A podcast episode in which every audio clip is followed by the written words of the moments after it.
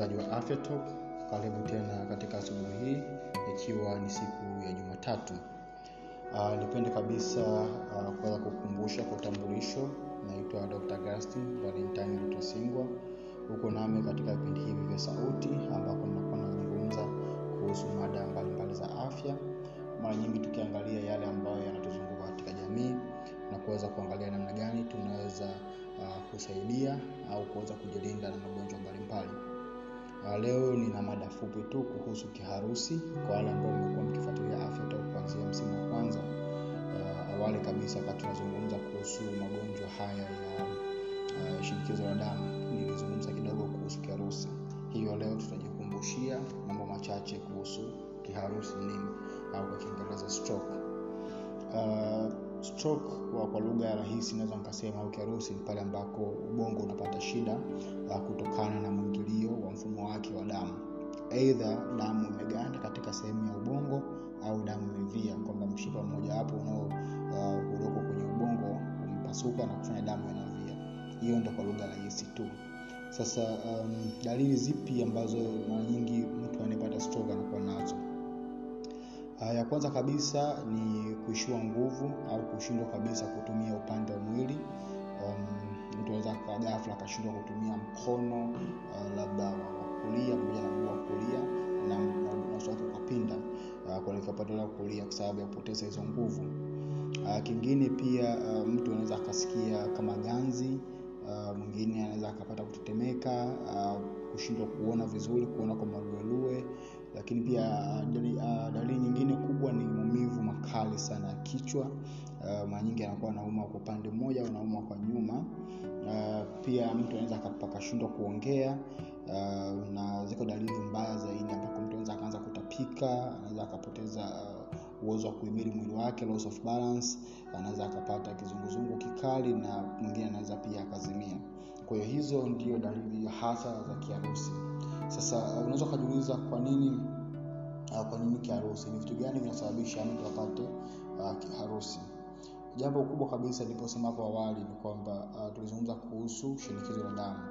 Kwa hiyo moja kati ya visababishi vikubwa sana vya matatizo ya kiharusi ni kuwa na shinikizo la damu lakini pia matumizi ya sigara kwa muda mrefu um, na, na maisha haya ambayo tunaishi sasa hivi uh, obesity na kadhalika matatizo ya moyo watu wenye tatizo ya moyo watu wenye kisukari pia wanaweza pia wakapata kiharusi. Lakini kisababishi kikubwa sana kuliko vyote um, kinahusiana uh, na tatizo la shinikizo la damu.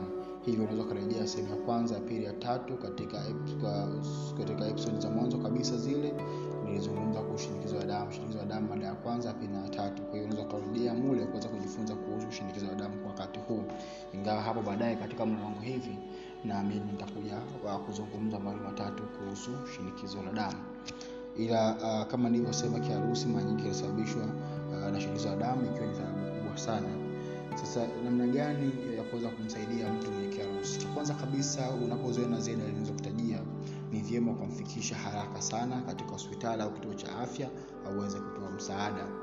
Na ziko uh, njia mbalimbali ambazo zinafanyika. Kwanza kabisa hospitali inaweza kutambua ni aina gani ya tatizo limetokea kwenye ubongo. Je ni damu imeganda na clots kule au je ni damu inamwagika?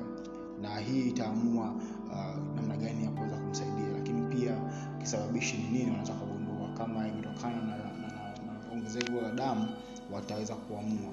Uh, kuna wakati uh, maamuzi haya yanafanyika kihospitali na ethics hairuhusu kuweza kuelezea lakini sio kila mtu mwenye kiharusi na mwenye kisukari anapopata kiharusi anapata shida lazima presha yake ishushwe. Samani sio kisukari ah, nimekosea kidogo. Um, shinikizo la damu na kiharusi. Sio kila wakati mtu akipata dalili za kiharusi lazima shinikizo la damu yake lishushwe. Kuna wakati uwaga haishushwi kwa hiyo hiyo pia kuangalia kwa sababu mtu anaweza akasema okay mimi na kisukari babangu ana kisukari. Na nimeona amepata hizo shida ngoja nimwezeshe dawa zake za kushusha uh, pressure. Kuna wakati waga hatushushi uh, maamuzi yanafanyika hospitali. Kwa hiyo namna kumsaidia kwanza kabisa ni kumfikisha katika kituo cha afya uh, lakini pia ni mtu kuweza kuidentify cause Uh, kama ni pressure au, au shinikizo damu ni kuhakikisha kwamba anafuata yale ya usahihi, kumeza dawa zake uh, bila kuacha na kuweza kufuatilia matibabu yake, lakini pia uh, kupunguza matumizi ya sigara au kuacha kabisa matumizi ya sigara, uh, kufanya mazoezi. Uh, physiotherapy pia inasaidia sana kwa mtu anayepata shida hii ya kupata uh, kiharusi. Kwa hiyo leo nimezungumza kwa ufupi sana, mada hii sio ndefu sana, nimeweza kukutajia dalili zake pamoja na kusababisha nini cha kufanya. Uh, tufahamu kwamba um, kiharusi kinaweza kikaathiri um, maisha ya mtu, ile quality of life. Kuna wakati mtu anashindwa kabisa kutembea, anapata ile paralysis kabisa, anapooza. Uh, inaweza kaleta shida, anaweza akapata shida ya kuona, akapoteza uwezo wa kuona, anaweza akapoteza kumbukumbu. Kwa hiyo ni kitu ambacho ni cha muhimu sana sana kuweza kushughulikiwa uh, kwa mapema na mtu kuweza kupata usaidizi. Uh, naamini utakuwa umejifunza mambo matatu kuhusu mada hii ya leo, Hivyo basi usisite kumshirikisha mwenzako, na kama ilivyo ada, mpaka hapo kesho tutaweza kuendelea mbele na mada nyingine uh, panapo majaliwa. Nikutakie asubuhi njema, asante. thank you